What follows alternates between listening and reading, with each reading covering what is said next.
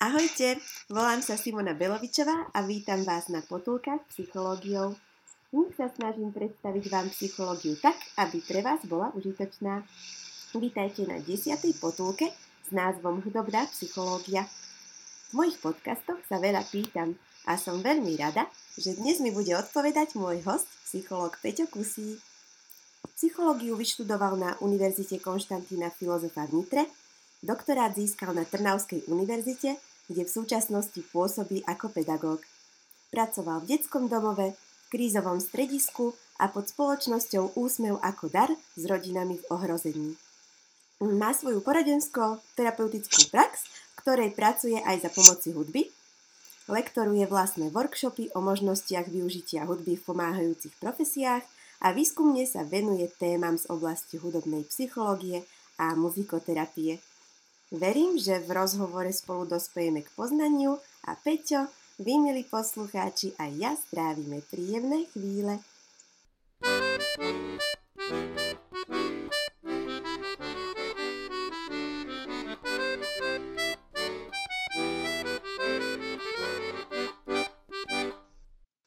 Ahoj Peťo, vítam ťa na potulkách psychológiou. Veľmi sa teším, že si prijal pozvanie stať sa historicky prvým hostom potuliek. Vysvetlíš nám, na čo sa zameriava hudobná psychológia ako vedný odbor? Ďakujem za pozvanie a na tú prvú otázku úvodnú uh, možno najskôr, že čo je to vlastne hudobná psychológia, čo nie je úplne jednoznačné vymedzenie. Dokonca v literatúre uh, sa rôznia tie označenia, ktoré, ktoré hovoria o hudobnej psychológii. Ten termín hudobná psychológia sa skôr objavuje v nemeckej literatúre.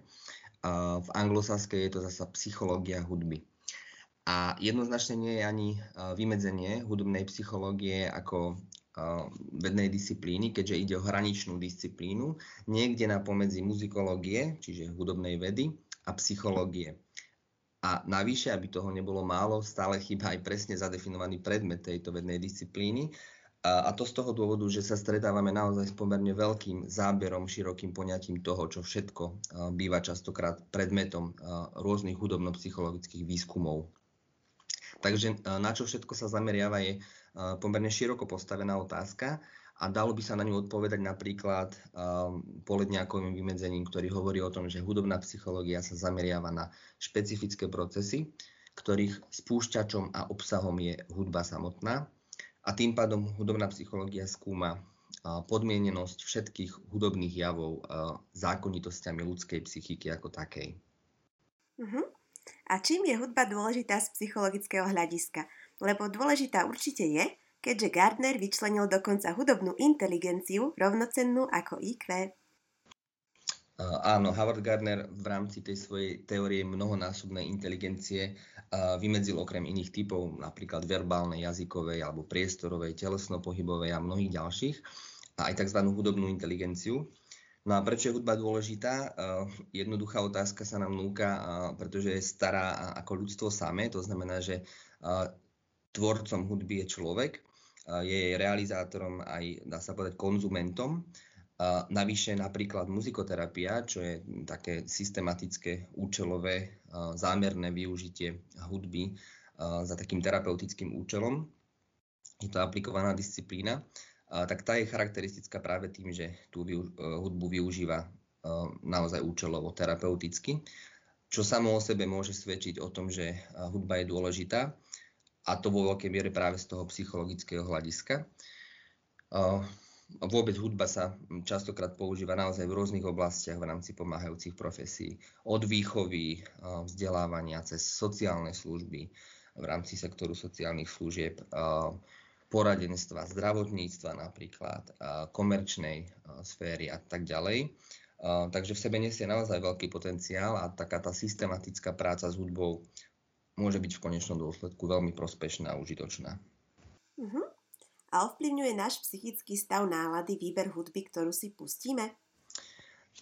No je zaujímavé, že postupne sa naozaj objavuje čoraz e, viac autorov, e, ktorí sa touto témou alebo touto problematikou zaoberajú. A jedna z takých najcitovanejších a, často skloňovaných autoriek je fínska autorka Suvi Sarikálio e, z Univerzity Viva Skille, čo je jedno z takých popredných pracovísk, ktoré sa venujú aj výskumu a témam z oblasti hudobnej psychológie.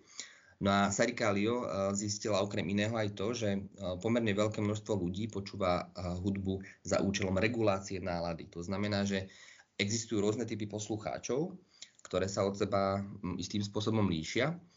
A, a jeden z tých typov sú práve tí, ktorí účelovo využívajú hudbu na to, aby svoju náladu regulovali, ovplyvnili, zmenili.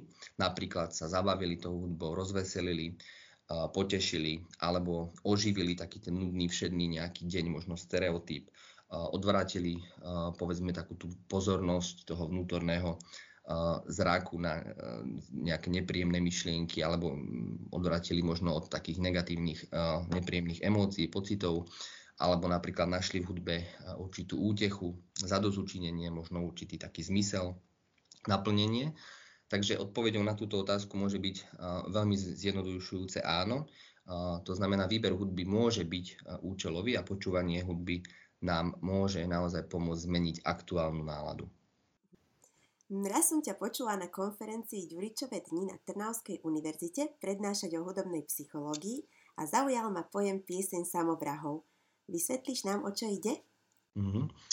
Uh, ten fenomén piesne samovrahov sa najčastejšie spája konkrétne so skladbou, uh, ktorá sa nazýva Smutná nedela, Gloomy Sunday. A jej autorom je maďarský uh, skladateľ Rešo Seres, neviem to prečítať po maďarsky asi správne. A, a to je skladateľ, ktorý sa vlastne touto skladbou preslávil niekde v 30 40 rokoch 20. storočia. A skôr ale v tomto prípade ide o takú tú senzáciu, ktorá bola hlavne mediálne častokrát skloňovaná. Nájdeme o tom veľké množstvo článkov, blogov a, a rôznych a, textov. A nebolo to príliš a, vedecky tak dôsledne, dôkladne podložené.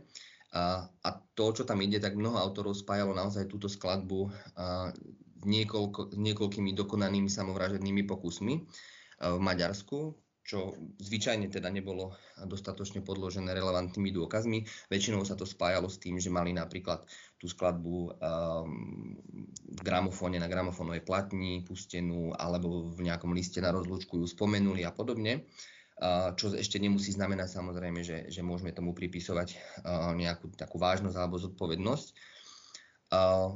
Zaujímavé je, že, že aj ten samotný autor údajne trpel ťažkými depresiami a takisto údajne rovnako ukončil aj svoj život samovraždou a zrejme teda aj takéto depresívne ladenie u ňoho sa pretavilo do tej jeho tvorby, lebo naozaj tá skladba vo sebe nesie taký pochmúrny, veľmi melancholický náboj, čo je na, na to počutie alebo čo je z toho cítiť. No a to, čo si z toho môžeme odniesť, tak naozaj je fakt, že hudba má v sebe veľmi expresívny potenciál. Nesie v sebe určitý emočný náboj, ale nie len emočný, ale aj interpersonálny. To znamená, nevzbudzuje alebo neprovokuje v nás len určité emócie, ktoré môže nejakým spôsobom vyeskalovať a vygradovať a zosilniť napríklad, alebo, alebo utlmiť, ale takisto aj také tie interpersonálne tendencie nastavenia, čiže to môže byť napríklad dominancia, to môžu byť nejaké agresívne také hostilné vzorce správania, to môže byť submisivita, podriadenie sa, to môže byť dištanc, stiahnutie sa napríklad, chuť sa stiahnuť z nejakého kontaktu medziludského. Čiže toto v sebe hudba naozaj nesie. No a samozrejme aj tie emocionálne, aj tie, aj tie interpersonálne náboje alebo, alebo tie, tie nejaké vzorce, ktoré v sebe nesie, tak v nás provokuje tým pádom a môžeme sa a môže to ovplyvniť samozrejme to naše prežívanie a také naladenie. No ak napríklad zažívame skutočne nejakú ťažkú depresiu, rozmýšľame o samovražde, povedzme, tak spúšťačom môže byť akýkoľvek podnet, ktorý má k tomuto činu doženie a je vyslovene možno nejaký negatívny. Čiže možno by sa dalo naozaj uvažovať o tom, že aj tá skladba môže byť tým spúšťačom, ale neznamená to, že, že to musíme alebo môžeme pripisovať, dávať za vinu iba samotnej hudbe. Samozrejme, to by bolo veľmi zjednodušujúce. Jasné. A môže hudba upokojiť alebo naopak rozhnevať človeka? Um, no čiastočne sme sa možno už tejto otázky dotkli a môžeme na ňu odpovedať tiež um, výskumom alebo, alebo tými uh, zisteniami autorky Sari Kalio, ktorú som už spomínal. Uh, to znamená, že do istej miery áno. Ak hudbou napríklad účelovo regulujeme svoju náladu, v súvislosti s tým ovplyvňovaním reguláciou nálady. Ďal, ďalší taký dôležitý fakt je možno, že či s, a, s, akými, s akým emočným nábojom a s akými emóciami, ktoré tá hudba nejakým spôsobom v sebe nesie a ktoré zhodne vnímame, tak do akej miery sa s tým identifikujeme, stotožníme, alebo naopak ich odmietame a vyvolávajú skôr možno nejaké iné emočné odozvy v našom prežívaní. Hej, napríklad skladba, ktorá môže byť výrazne možno nejaká, spomínali sme pochmúrna, melancholická, až taká depresívna, smutná na také prvé počutie, tak v nás môže tieto emócie ako keby podporiť, vyvolať, spustiť, alebo to znamená, že sa s nimi stotožníme, identifikujeme podvedome, alebo naopak to nepríjmeme a vyvolá to v nás možno skôr také, že odpor, nechceme ako keby sa tými emóciami zaplaviť, čiže reagujeme iným nejakým emočn- nejakou emočnou odozvou. To je jeden z, jedno z možných vysvetlení.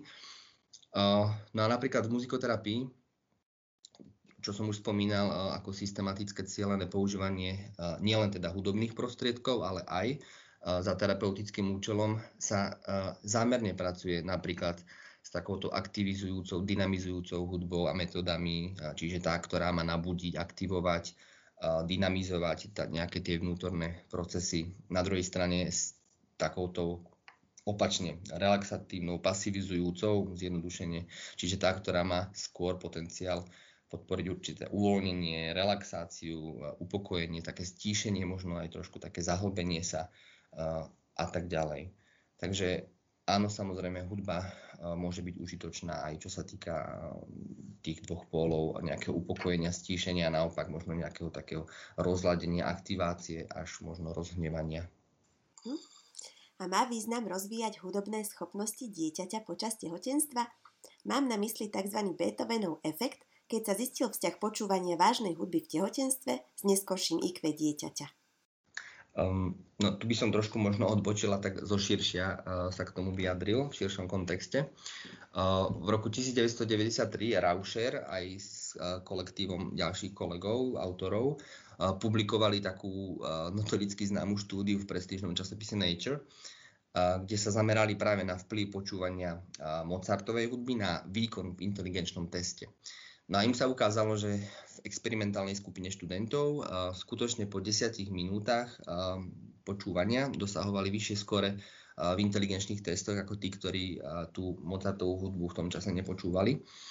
A bola z toho na svete jedno z takých najsenzačnejších a laicky najčastejšie skloňovaných vedeckých teórií alebo zistení v oblasti hudobnej psychológii a to, čo sa dnes nazýva ako Mozartov efekt. Potom na ňo nadviazali samozrejme ďalšie štúdie, ďalší autory, ktorí sa snažili overiť jednak pozitívny vplyv Mozartovej hudby, ale takisto aj iných, iných autorov, iných skladateľov, Vivaldiho, Beethovena, Schuberta, Bacha napríklad.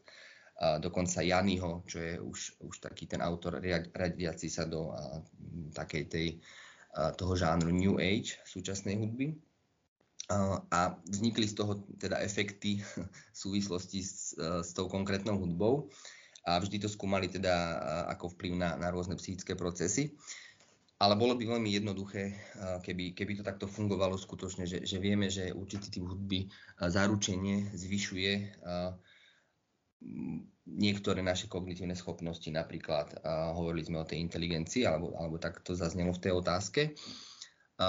Paradoxom ale je, že uh, jedine takéto relevantné, čo z toho pôvodného Rauscherovho výskumu vyplýva, a to, čo prinieslo, tak je už takéto staré známe potvrdenie toho, že pokiaľ sa naozaj cítime príjemne, zažívame niečo pozitívne, príjemné, tak sa tým pádom ako keby priamo úmerne aj pozitívne zvyšuje náš výkon.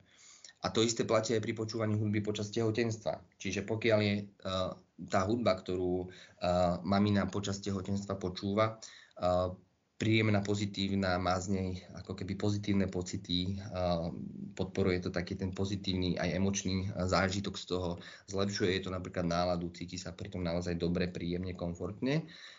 Navyše to nie je nejaké príliš hlasné, rušivé, aby to nebolo také možno kontrastné.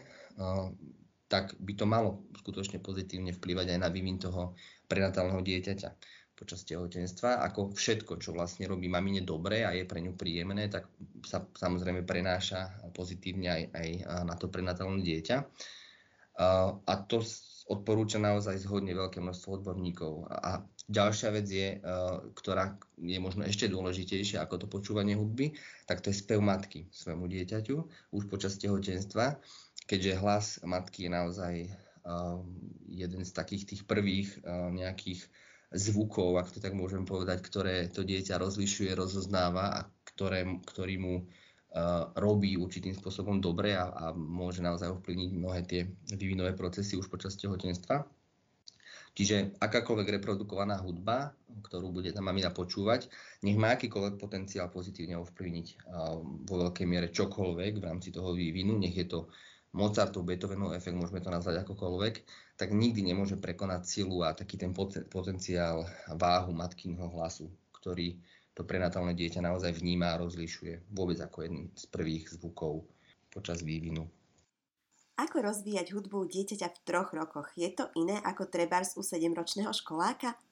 Uh, určite je to iné a samozrejme všetko je to vývinovo podmienené. To znamená, trojročné dieťa je vývinovo úplne inak uspôsobené, úplne na, na inej ako keby úrovni vývinovej, s inými vývinovými potrebami, úlohami a tak ďalej, ako to 7-ročné. A ten hudobný vývin, čo súvisí už samo, so samotnou hudobnosťou alebo s tými procesmi, ktoré, ktoré súvisia s aj aktívnym uh, nejakým hudobným pôsobením, so spevom, s uh, učením sa hry na nejaký hudobný nástroj, ale aj s počúvaním samozrejme, tak ten hudobný vývin sa vekom mení a diferencuje, takisto ako sa mení aj, aj psychický vývin toho dieťaťa. A začať uh, pestovať taký ten pozitívny vzťah k hudbe vo všeobecnosti možno už oveľa skôr ako v troch rokoch. Uh, už u tých predškolákov od troch rokov sa uh, v podstate postupne zjemňuje uh, motorika, zdokonaluje, synchronizuje sa pohyb horných, dolných končatín, čím sa mu rozširuje taký ten diapazon možností na tvorbu nových zvukov, hudba je pre tých predškolákov naozaj stále hrou a má najmä taký ten exploratívny, možno až dobrodružný charakter a motivačný charakter zároveň. No a biologické zrenie a výchovné pôsobenie rozvíja takisto sluchový analyzátor, zvlášť jeho výškové diferenciačné schopnosti v tomto veku a od 6 rokov dokonca vzrastá až dvojnásobne Zároveň sa napríklad anatomicky dotvára aj hlasový orgán, hlas, jemné svalstvo, hlasy viek silnie, čiže tvorba, kreovanie tónov sa automatizuje postupne, zdokonalujú sa spevácké schopnosti predškoláka, ale tiež napríklad pomáha sústrednejšie počúvať a chápať vokálny a instrumentálny prejav. No a u detí v predškolskom veku, ale aj v tom mladšom školskom, potom s nástupom do školy uh, hudba zohráva veľmi dôležitú úlohu ako taký ten komunikačný prostriedok. Čiže ich verbálny prejav a slovná zásoba im ešte neumožňuje plne vyjadriť to, čo cítia a prežívajú a práve prostredníctvom hudby uh, to častokrát veľmi prirodzene dokážu.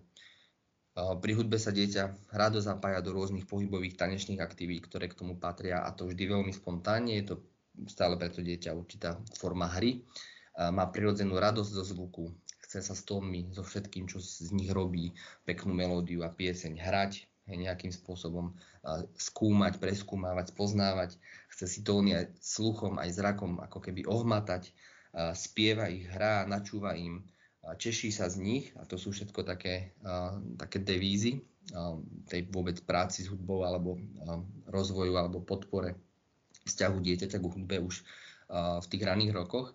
A tým všetkým dieťa aktívne prejavuje samozrejme svoju prirodzenú hudobnú fantáziu, predstavivosť a takú tú spontaneitu.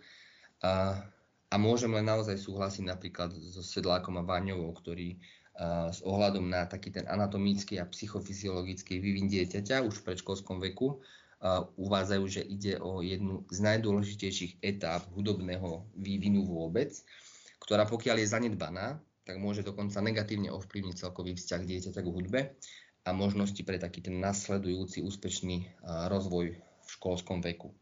Takže samozrejme podporovať sa ten vzťah dieťaťa k hudbe a nejaké také tie návyky dajú a pestovať dajú už skôr ako v troch rokoch. Bežne sa realizujú aj na Slovensku. Máme mnoho šikovných lektoriek alebo lektorov, ktorí robia s detičkami alebo s detičkami a s rodičmi už napríklad od 1,5 roka rôznymi takými hudobnými a hudobno-dramatickými uh, metódami, takže dá sa začať oveľa skôr uh, a to obdobie predškolského uh, veku je naozaj také kľúčové v rámci hudobného vývinu. A odkedy považuješ za vhodné, aby dieťa navštevovalo hudobný krúžok? Už z časti som možno aj vyššie naznačil, že kľúčové je to obdobie predškolského veku, z pohľadu hudobného vývinu, ale samozrejme začať treba formovať uh, u dieťaťa ten pozitívny vzťah k hudbe uh, už skôr, alebo také tie určité hudobno-rytmické pohybové návyky.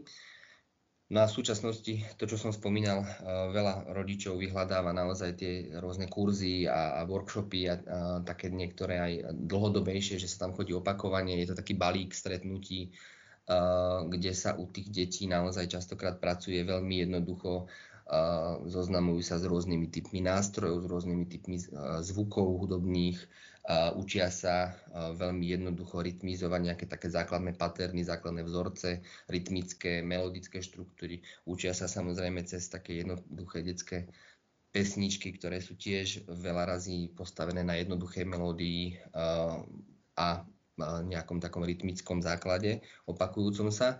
Čiže tým sa ako keby pestuje, podporuje nejaký taký základný hudobný návyk vôbec a zároveň sa tým podporuje to dieťa v takom tom, čo mu je vlastné a prirodzené a tým ďalšími rokmi sa to ešte viacej ako keby znásobí a to je taká tá zvedavosť taký ten exploratívny a motivačný charakter, ktorý tá hudba pre ňoho má. Čiže nech to berie ako hru a nech sa má možnosť v rámci toho realizovať a, a tvorivo možno spoznávať uh, ten svet aj cez zvuky a cez hudbu.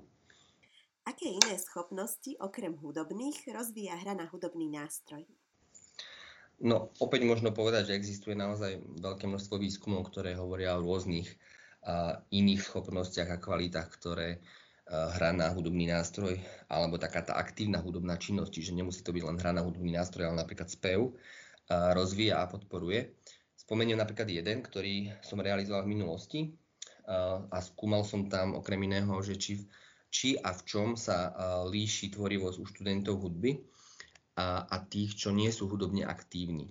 Čiže sú v úvodzovkách hudobnými konzumentmi, čiže klasickými poslucháčmi hudby, ale nemajú žiadne hudobné aktivity. Nehrajú na hudobný nástroj, nemajú možno nejaké hudobno-umelecké vzdelanie, nechodia do nejakého možno zboru alebo nespievajú tak aktívne niekde.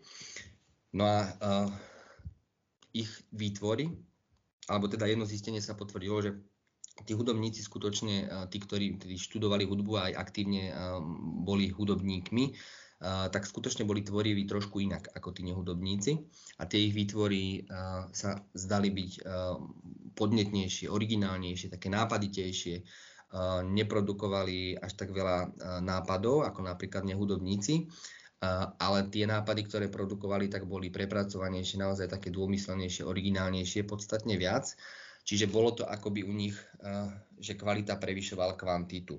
Samozrejme to je tak zjednodušene povedané a nedá sa na základe toho tvrdiť, že by automaticky hra na hudobný nástroj zvyšovala tvorivé schopnosti, ale možno súhlasí s tým, že aktívna hudobná činnosť, čiže aj hra na hudobný nástroj, môže prispievať k rozvoju rôznych nehudobných schopností, napríklad vrátanie tvorivosti. A skúsme si len uvedomiť, že čo všetko vlastne potrebujeme rozvíjať, aby sme sa naučili hrať na, alebo učili hrať na nejaký hudobný nástroj od nejakej sebadisciplíny, vôľových vlastností, cieľavedomosti, motivácie, cez trpezlivosť, vytrvalosť, až po nejakú takú senzomotorickú koordináciu, jemnú motoriku, ktorá je hlavne pri tej technike zvládania hry na hudobný nástroj dôležitá a, a mnohé ďalšie. Vo svojej terapeutickej praxi využívaš hudbu ako metódu psychologickej práce. Povieš nám, u akých klientov a v čom im hudba pomohla? No to je dosť ťažká otázka, lebo naozaj vždy je to veľmi individuálne a treba si len odlišovať, že či napríklad pracujem skupinovo alebo individuálne, to je jedna z vecí. Taktiež, či využívam niektoré techniky, napríklad muzikoterapie alebo muzikofiletiky, čiže aktívnej práce s hudbou len ako súčasť tej terapeutickej práce s klientom, alebo je to prevažne o práci práve s tými hudobnými, čiže napríklad muzikoterapeutickými alebo muzikofiletickými technikami To znamená, že je jasne stanovený nejaký, povedzme, muzikoterapeutický cieľ. No a najčastejšie mm, využívam prácu s hudbou najmä pri detských klientoch, kde sa mi hudba osvedčila ako taký určitý mm, komunikačný kanál, ako určitá expresia, vyjadrenie, cez ktoré sa dieťa môže spontánne naozaj prejaviť, komunikovať na takej tej neverbálnej úrovni. A tam, kde chýbajú slova, alebo možno nevedia, ako presne tie slova formulovať, ako vystihnúť tú podstatu, tak uh, tam to vedia vyjadriť iným uh, neverbálnym spôsobom a práve cez tú hudbu alebo nejakú hudobnú hru, aktivitu, to niekedy ide ako keby tak ľahšie a spontánnejšie. No a okrem toho samozrejme sa vždy snažím zmapovať si tzv. hudobnú biografickú anamnézu toho dieťaťa alebo toho klienta. To znamená takú tú jeho históriu hudobných skúseností, zážitkov, vzťah k hudbe, spôsob toho, ako tú hudbu používa, užíva vôbec, ako ju počúva napríklad, hudobný vkus, ako hudbu počúva, ako obľúbuje, ako naopak neobľúbuje, aké má hudobné vzdelanie, ak nejaké má hudobné aktivity. A samozrejme u tých detí trošku aj zmapovať to rodinné prostredie, ktoré k tomu patrí, lebo vo veľkej miere to ovplyvňuje vôbec tú hudobnú biografiu toho dieťaťa. No a ak tá otázka smeruje k tomu, že aké konkrétne prípady z praxe a akým spôsobom možno tá hudba tam bola využitá, k čomu im mohla dopomôcť, tak napríklad ma napadne jedna trojica súrodencov vo veku 5, 7 a 8 rokov a im náhle zomrela stará mama. A my sme spoločne cez hry na také tie ľahko ovládateľné hudobné nástroje, to je takéto orfovo instrumentárium, rôzne chrástítka, píšťalky, bubienky, triangel, ľahko ovládateľné hudobné nástroje za pomoci rôznych techník, rolové hry, také tie hudobné alebo hudobno dramatické dialógy, rôzne improvizačné techniky a tak ďalej, tak sme vlastne spracovávali ten zážitok tej straty, tej babky a postupne sa podarilo odsmútiť aj cez tú hudbu tú, tú stratu tej blízkej osoby. V inom, možno takom trošku podobnom prípade zasa tiež dvaja bratia, súrodenci 5 a 7 roční, ktorí spracovávali zasa stratu dvojročného mladšieho súrodenca, takú, takú náhlu a podarilo sa dokonca cez takú tú riadenú abreakciu, čo je naozaj až taká katarzia, uvoľnenie tých emócií cez tú hudbu, kedy jeden z tých chlapcov pri tom, ako hral poviem to jeho slovami, svojmu bračekovi do nebíčka na gitare a tak skoro roztrhal tie struny a, a veľmi sa mu vtedy ako keby uľavilo a veľmi sa potom tak celkovo ukludnil a upokojil a bol taký emočne, ten jeho emočný prejav alebo to prežívanie sa, sa týmto zmenilo. Čiže aj za pomoci hudby sa podarilo uvoľniť množstvo takého toho nahromadeného vnútorného napätia a pomohlo to samozrejme tiež v tom procese smutenia potom k tým ďalším dôležitým fázam. Super. A v každej potulke sa nachádza hudobná skladba, uvoľnená a veselá zvučka, za ktorú vďačím šikovnému hudobníkovi Andrejovi Pleštinskému. Hodí sa podľa teba k potulkám?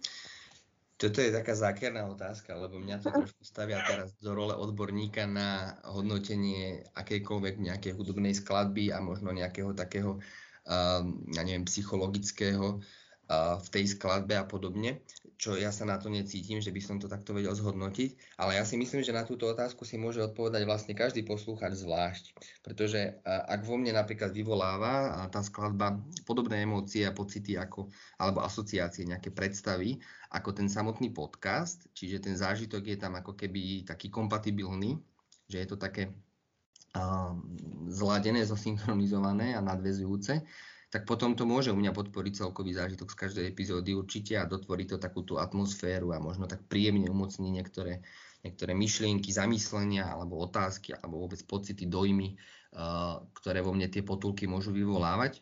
Ale môže to byť aj naopak, že bude pôsobiť kontrastne, čiže hudba vo mne vyvolá iné pocity a emócie ako samotné epizódy, ako celkový podcast aj takáto ambivalencia však nemusí byť uh, žiadnou tragédiou, môže to byť užitým zrušením, ktoré má ako poslucháča môže pritiahnuť a zaujať a môžem ho vyhľadávať. Takže samozrejme vo veľkej miery uh, to beží podvedome a vo veľkej miere to zá, závisí veľmi individuálne od takých tých našich skúseností a toho, že čo to v nás v každom uh, provokuje a, a, a nejakým spôsobom vyvoláva. Milý Peťo, veľmi ti ďakujem za tvoj čas a za podnetný rozhovor s tebou. Verím, že aj poslucháči sa cítia obohatení ako ja. Mala som pekný zážitok, tak ďakujem. Ďakujem pekne. Prajem ti, nech sa ti darí v hudbe aj mimo nej. A vám, milí poslucháči, ďakujem, že ste nás počúvali. Na budúce sa môžete tešiť na 11. potulku o hlúposti. Majte sa dobre a majte oduševnené chvíle. thank you